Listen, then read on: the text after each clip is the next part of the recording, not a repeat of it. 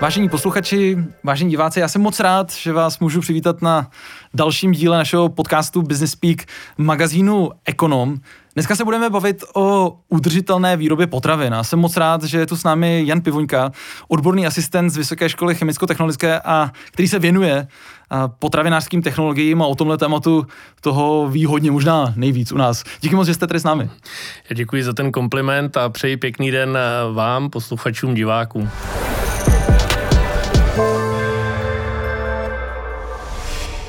První otázka, která mě zarazila, a já jsem ji neměl připravenou dopředu, ale pak, když jsem sem jel, tak uh, jsem viděl potraviny s označením bio a přiznám se, že se ztrácím. Já jsem jenom ekonom a přiznám se, že se trošku ztrácím v těch termínech.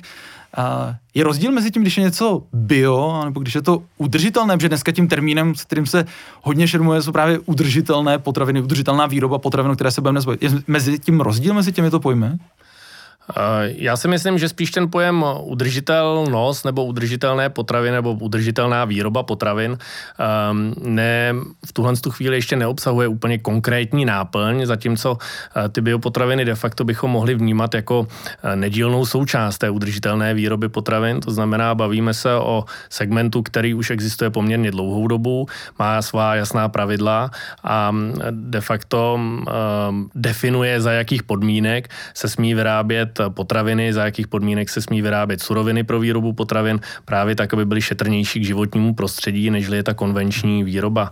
Ehm, můžeme se bavit například o řadě omezení, které se týkají například používání prostředků na ochranu rostlin, známe jako pesticidy, ehm, používání veterinárních léčiv, ale bavíme se i o welfare, to znamená nějaké si pohodě nebo životní pohodě zvířat, kde jsou ty podmínky přísnější, než jsou v té běžné produkci, to znamená zvířata mají víc prostoru. To, to známe tomu, vajíček se... uslepit, že jo, se všichni, to je přesně to Známe tu kauzu s klecovými chovy. Eh, u vajec a nebo u těch, u těch u produkce vajec a tady de facto, když se posuneme do té bioprodukce, tak ta pravidla jsou ještě o něco přísnější, takže spotřebitel, který nakupuje potraviny s touto značkou, která je de facto regulovaná nejen na té evropské úrovni, ale celosvětově, tak tam má určitou garanci toho, že, ten, že ten, ta produkce skutečně probíhá za těch definovaných pravidel. Mě, mě to zajímalo z toho, jsem si říkal, jestli může být něco, co je bio, zároveň není udržitelný, ale vy jste to popsal, takže to bio je součástí té velké skupiny udržitelných, takže na, naopak teda platí, že existují věci, které jsou udržitelné, i když nejsou bio? Ano. Určitě, když se podíváte v podstatě na ty cíle, které si vyhlásila eh, Evropská unie v oblasti udržitelnosti, tak eh, v, v té oblasti, která se týká výroby potravin, tak eh, tam uvádí, že chce navýšit plochy, na kterých probíhá ta produkce v tom biorežimu, v tom režimu toho ekologického zemědělství. Mhm. Ale stejně, tak jsme v ekonomickém magazínu, za každou věc je potřeba zaplatit a samozřejmě za to je méně méně intenzivní produkci eh, platíme potom vyšší cenou těch potravin, které jsou v tomhle tom režimu vyprodukovány. Což už teďka vidíme právě třeba u těch biopotravin, kde když mají to označení, tak jako jsme připraveni samozřejmě jako spotřebitelé za ně více zaplatit.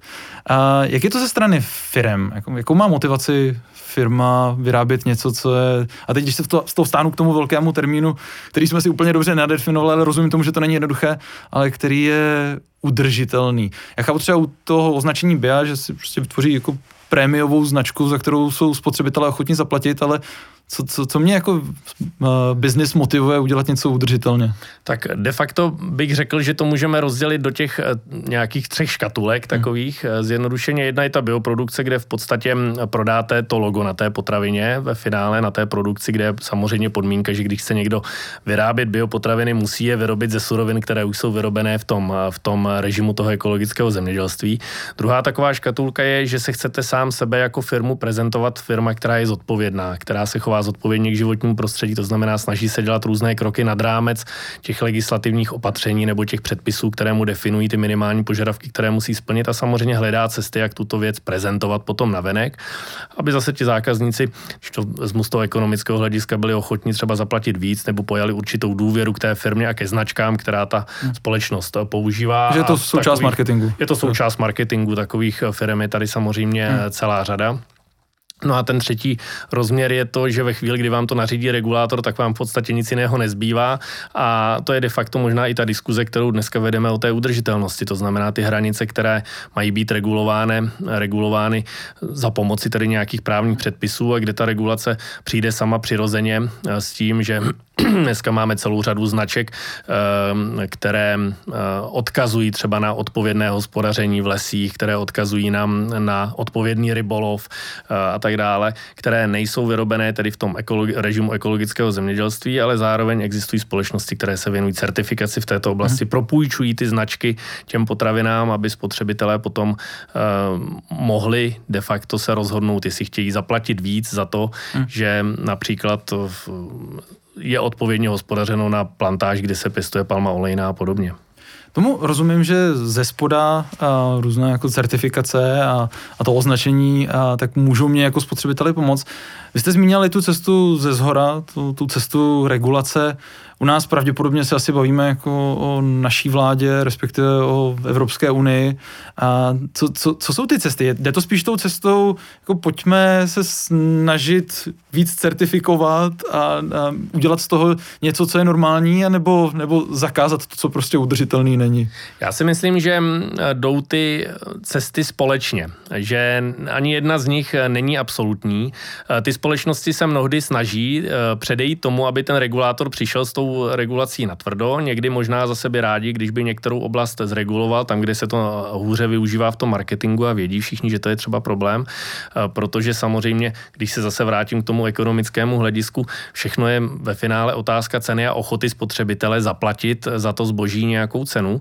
A když se budeme bavit například o tom konceptu udržitelnosti na té evropské úrovni, tak eh, myslím, že se budeme muset smířit s tím, že se to promítne do cen a buď to někde budou nějaké daňové úlevy, tak aby to spotřebitel nepoznal na cenách těch eh, potravin, a nebo se prostě cena potravin eh, zvýší. A eh, ten kontext není jenom evropský, to je celosvětový kontext. Dneska běží obchod s potravinami v celosvětovém měřítku, a když my řekneme, že v Evropské unii budeme mít nějaká opatření, která prodraží tu produkci hmm. nebo zvýší cenu té produkce a my můžeme těžko odhadovat, o kolik to bude v tuhle chvíli, protože ani ta opatření všechna konkrétní nejsou na stole, eh, ale už se o to pokoušeli někteří lidé tohle odhadovat, tak eh, samozřejmě část toho sníž, eh, zvýšení těch cen bude utlumena tím mezinárodním obchodem. To znamená, dostane se sem zboží z jiných zemí, které bude tlačit tu cenu dolů. Takže my si nebudeme kupovat tady to naše regulované... Je tam jedno z těch rizik je, že si nebudeme kupovat v takovém množství naše regulované zboží, ale budeme si kupovat zboží samozřejmě z jiných zemí. Ale když se podíváme na to, co Evropská unie chce, ona chce přesvědčit i ty ostatní, aby šli tou cestou udržitelnosti. To znamená, aby celosvětově eh, ten, eh, ty pravidla byly přísnější. A je to vůbec reálné si představit, jako třeba některé ty země třetího světa, že by se nechali přesvědčit? Je tam otázka, takovým? jak budou úspěšní na těch mezinárodních jednáních, což už je samozřejmě spíš hmm. otázka, řekněme, ekonomicko-politická politická, co se jim podaří dosáhnout a zda se jim eh, bude dařit třeba možná i formou nějakých omezení v tom mezinárodním obchodu, Máme tady hmm. nástroje, pořád existují, kterými se dá omezit dovoz některého zboží a může to být ať už finanční nějaký nástroj, nebo to může být nástroj samozřejmě eh, určitých technických bariér, ale ty jsou poměrně komplikované. To znamená, prosadíte například, že nechcete, aby se k vám zboží, eh, vozilo zboží, které je, nebo potraviny hm, rostlinného původu, které jsou vyprodukovány za pomocí určitých látek, hmm. třeba nějaké skupiny pesticidů, které jsou všeobecně považovány za nebezpečné nebo za nevhodné hmm. pro to, aby byly používány v produkci pro eh, potravin nebo aby se dostávali do potravního řetězce. Můžete to zakázat a doufat, že v tom mezinárodním obchodu eh, vám eh, to uznají, když to tak řeknu, a eh, přijmou tuhle tu bariéru v tom, v tom volném pohybu zboží nebo v tom, v tom, v tom obchodování hmm. mezinárodním. Jako zase ekonom a bych se o tom musel zeptat, a vy jste to několikrát zmiňoval, že jako to je asi potřeba zmínit ještě jednou, že nakonec ta obava, že to ale zaplatím já ze své peněženky, když přijdu do toho krámu, tak to, to je reálná, to je něco, s čím musíme kalkulovat, že prostě si to vykoupíme s vyššíma cenama potravin. To samozřejmě věc, která nepochybně bude ještě předmětem celé řady řešení, ale co si můžeme říct je, že ta um, méně intenzivní produkce a omezení používání některých uh, látek uh, při produkci potravin a po, po omezení některých postupů um, pravděpodobně povede k vyšším nákladům na tu produkci. Jde o to samozřejmě, odkud se ty náklady hmm. přikryjí, co z toho bude dotované nějakým způsobem za postupy um, a jestli se to někde promítne potom například v těch daňových nějakých úlevách pro potraviny. Znamená, je hmm. možné, že to nepocítíte, protože to někdo jinde vykompenzuje.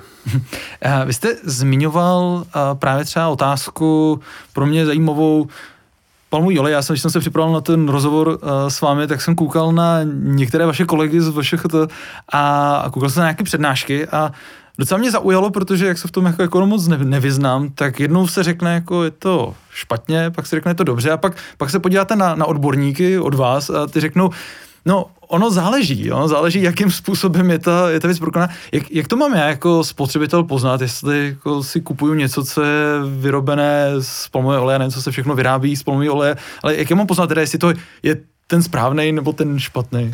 Tak de facto, pokud se týká toho palmového oleje jako takového, tak e, tam se míchají dva úhly pohledu. Jeden je ten e, jaksi úhel pohledu výživový, to znamená, jakou má výživovou hodnotu ten palmový olej a, a druhý ten úhel pohledu e, je ten ekologický nebo ta, ta, ta otázka udržitelnosti.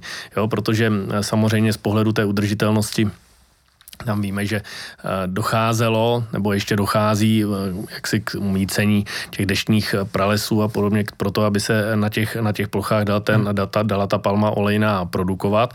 Na druhou stranu z pohledu té výtěžnosti to je jako ideální zdroj oleje, protože ty výtě, výtěžnosti z jednoho hektaru jsou ve srovnání s jakýmikoliv jinými zdroje oleje vysoké, extrémně vysoké to pěstování je relativně jednoduché. Ale Samozřejmě, když se na to podíváte v tom celosvětovém měřítku, tak vidíte, že ta spotřeba roste, ty plochy se zvyšují, na kterých se to pěstuje a uh, dneska ten ekologický, řekněme, rozměr je do určité míry přikrytý certifikací toho odpovědného pěstování palmového oleje. Na druhou stranu, když se podíváme na tu výživovou část, tak tam také záleží, protože samozřejmě, že palmový olej, pokud se podíváme na profil těch masných kyselin, které de facto říkáme, že ty nasycené masné kyseliny um, jsou jedním, nebo nadměrná konzumace nasycených uh, masných kyselin je jedním z rizikových faktorů pro vznik některých kardiovaskulárních onemocnění. A, tak ten palmový olej má samozřejmě vyšší obsahy, nežli má třeba řepkový nebo slunečnicový nebo olivový olej.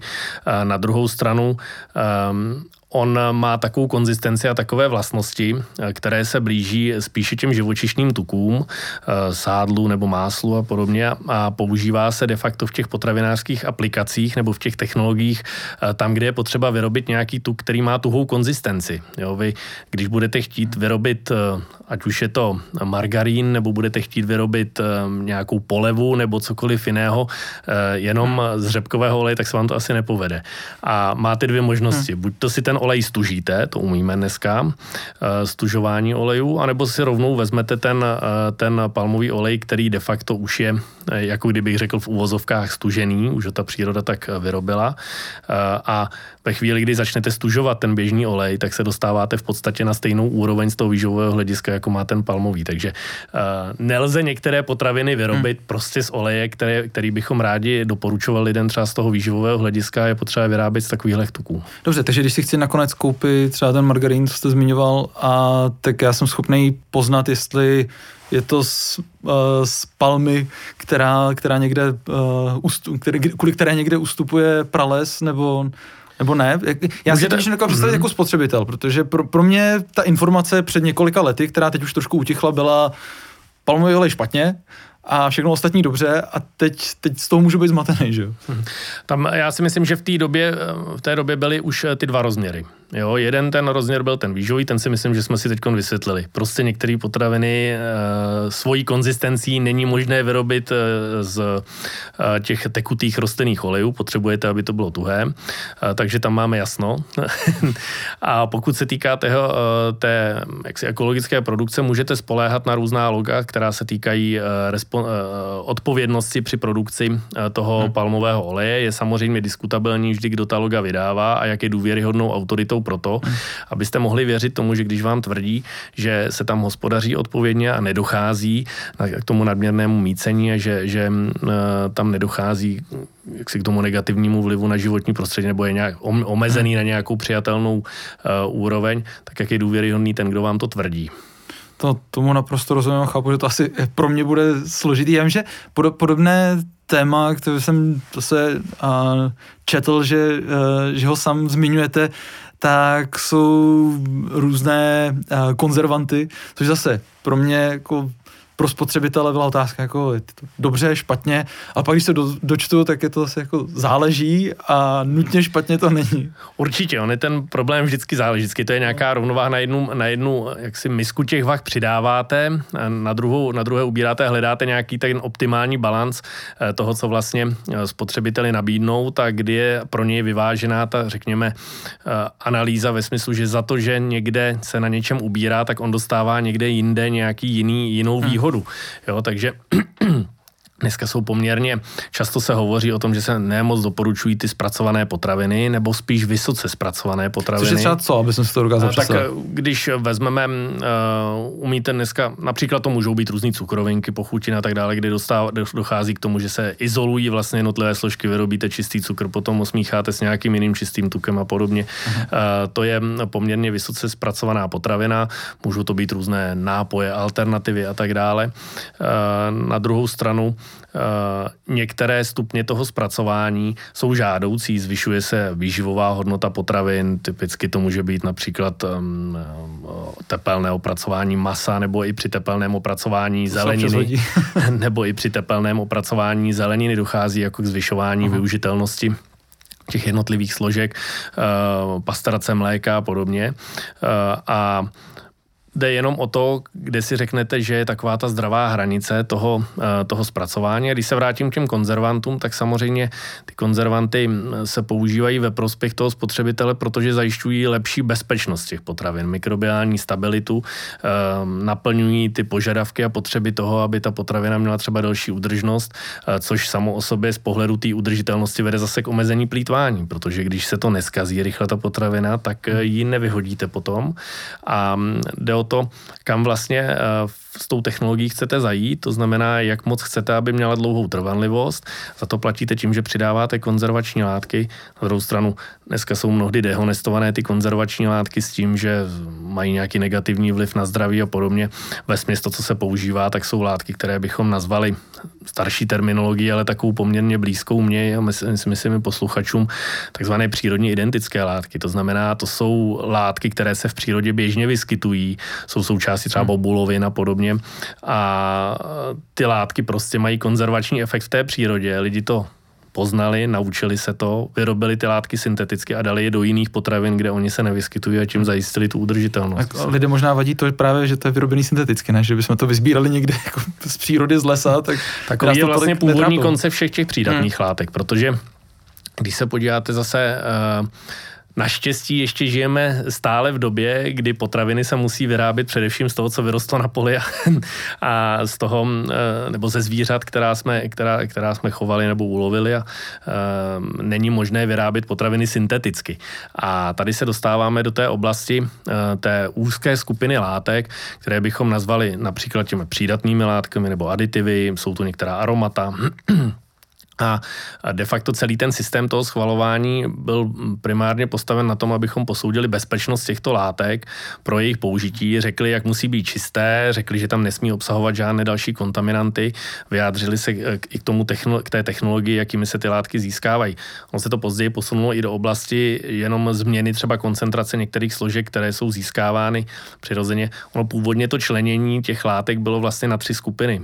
Byly to látky, které byly přírodní, to znamená získaly se z přírodních mhm. zdrojů, takže se izolovaly a zakoncentrovaly. Pak to byly látky přírodně identické, to znamená něco, co se v přírodě vyskytuje, nebo řekněme je z těch zdrojů, kterých chceme vidět v tom potravním řetězci a my jsme si je vyrobili uměle, ale tu samou látku a dali jsme požadavky na jejich čistotu a potom jsou to látky syntetické, které se běžně nevyskytují, ale my jsme si posoudili jejich bezpečnost a řekli jsme, že ta výhoda jejich při použití v tom potra, potravinářství je tak velká, že přesto chceme používat a tam se věnovala největší pozornost vlastně tomu posuzování bezpečnosti těchto z těch látek.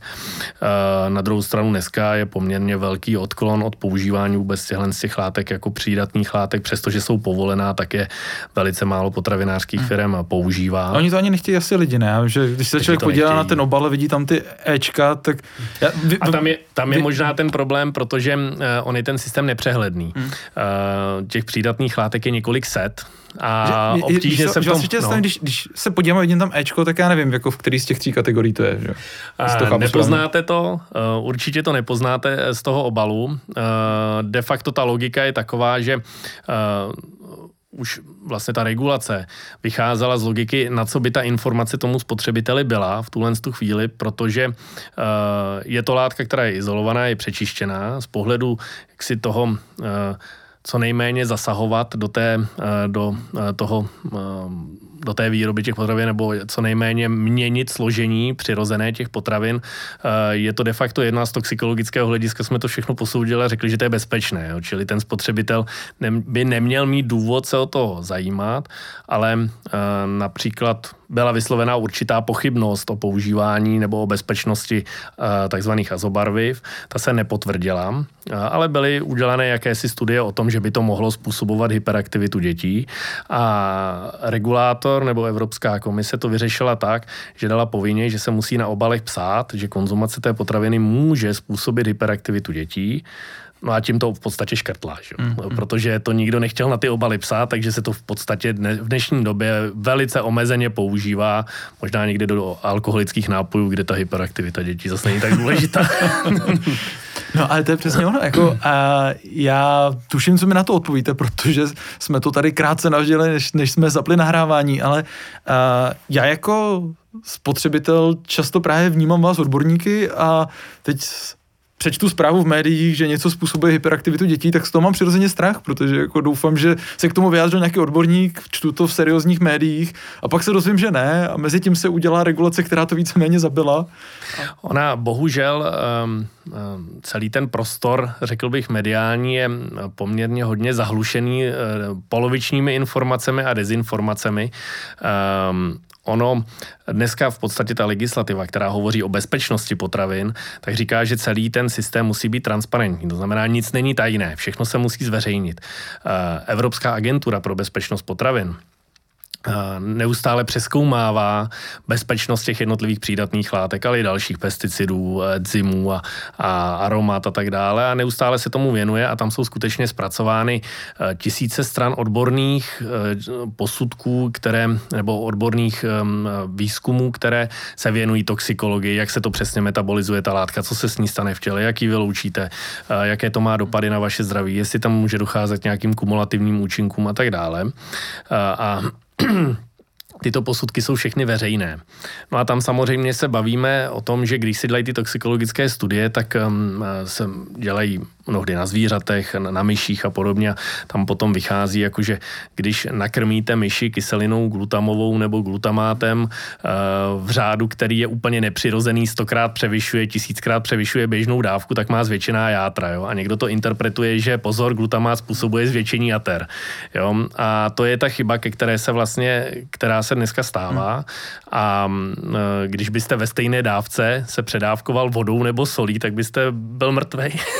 tady se dostáváte k tomu, že někdo interpretuje hmm. takhle udanou toxikologickou studii, jakože to vadí. Ona, každá látka se dříve nebo později stane jedem nebo škodí zdraví. Záleží jenom na množství, ve kterém to používáte.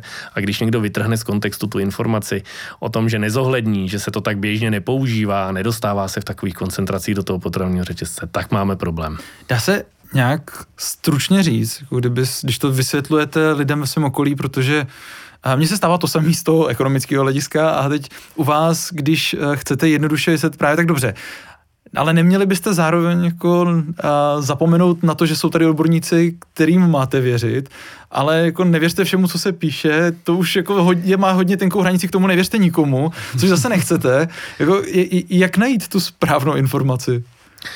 Já si myslím, eh, skoro z pohledu třeba té správné výživy, že on problém nebude až tak moc v těch eh, přídatných látkách.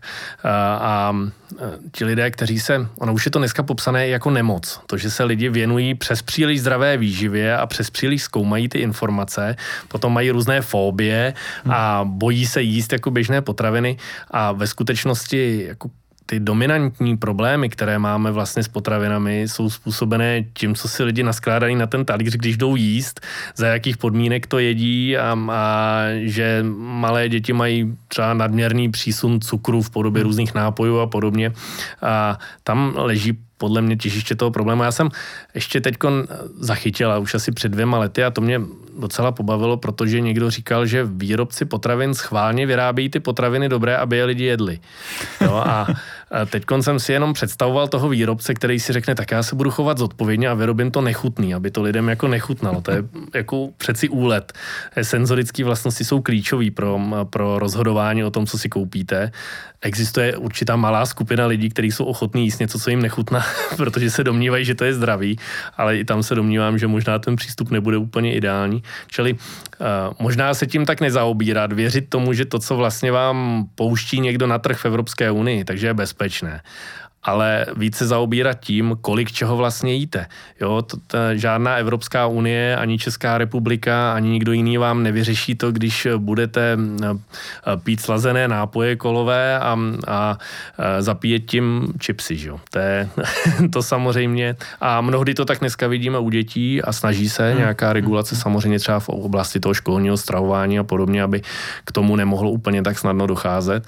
Ty stravovací návyky, které ty děti získají v mládí, si potom nesou celý život. Než ono je asi jednodušší si ohlídat ty Ečka na tom obalu, než, než si složit ten jídelníček. No. A já si myslím, že ani to nemusí nutně být tak složitá věc. Eh, dneska se celá řada lidí živí nějakým poradenstvím v oblasti té výživy, ale já si myslím, že když od každého trošku eh, vezmete a budete vědět, že je potřeba eh, jíst mimo masa i zeleninu a že čokoláda a sladkosti slouží k tomu, abyste si udal dobře po jídle a ne to snět místo jídla, tak, tak polovina problému jako uh, bude vyřešena v téhle oblasti. Tam bych nekladl úplně tak vinu tomu potravinářskému průmyslu. Oni to samozřejmě vyrobí, když to ty lidi chtějí.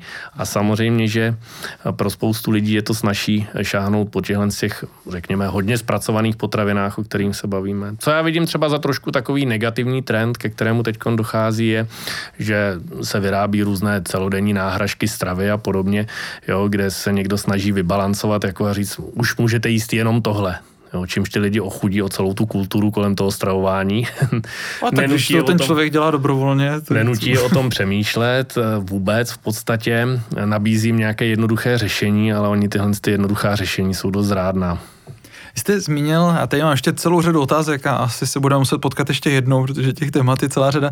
A jste zmínil jedno slovo, které jste poznamenal, že naštěstí teda zatím všechno, co jíme, tak je spole a, a, a zluk.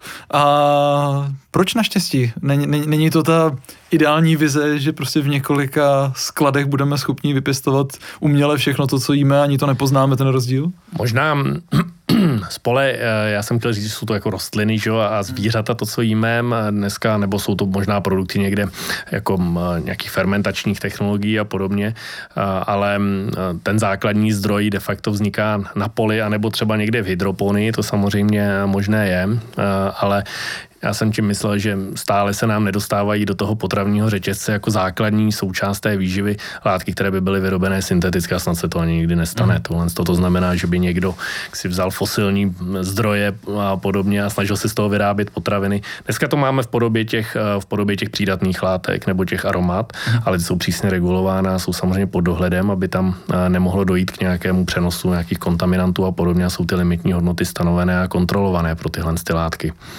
Já jsem si právě představoval, že tím myslíte možná takový ty jako sci-fi obrázky těch, těch uh, farem, kde se pěstuje maso jenom a Je to určitý uh, trend, protože to jsou takzvané tkáňové kultury. Uh, narazil jste de facto jako na to, ve kterém stavu se teď nachází, řekněme, ten pokrok a ta diskuze o té udržitelnosti. Znamená, už i některé firmy udali prohlášení, že budou prodávat to maso, které je vypěstované de facto, to znamená, ne, není to zvíře, co jsme pěstovali, to, to ale ani nevím, jsme, že už funguje to. Pěstovali jsme tkáňovou kulturu, no ono to funguje na té poli těch prohlášení. Já už jsem slyšel různá prohlášení, včetně jako Eh, třeba fast foodových řetězců, že řekli, že už to jako mají, už to budou prodávat. V Evropské unii, pokud já vím, nikdo o to schválení té tkáňové kultury takovýmto způsobem produkované nepožádal. Eh, ale algoritmus je. Víme, jak to posuzovat, posoudit bezpečnost takové potraviny, jak ji schválit. A možná je to takový jako Eh, vrcholek v současné době eh, toho vývoje v oblasti potravinářských technologií. Otazné je samozřejmě, jestli to bude realizovatelné v praxi a jestli to bude tak udržitelné, jak si všichni myslí, protože eh, přece jenom ona ta příroda je poměrně složitá se svými regulačními mechanismy a udržet tkáňovou kulturu tak, aby se neskontaminovala a aby měla všechny živiny, které potřebuje ve finále, může být mnohem víc zatěžující přírodu, než prostě chovat to zvíře. Říká Jan Pivoňka z Vysoké školy chemicko-technologické. Díky moc za to, že jste přišel, že jsme se tady mohli pobavit. Já doufám, že se potkáme ještě jednou a doprobereme tady ty další sci-fi věci, protože to mi přijde fascinující a je škoda, že čas se nachyl ke konci. Děkuji vám za pozvání. A já moc děkuji vám, že jste poslouchali nebo se na nás dívali a budu se těšit příště.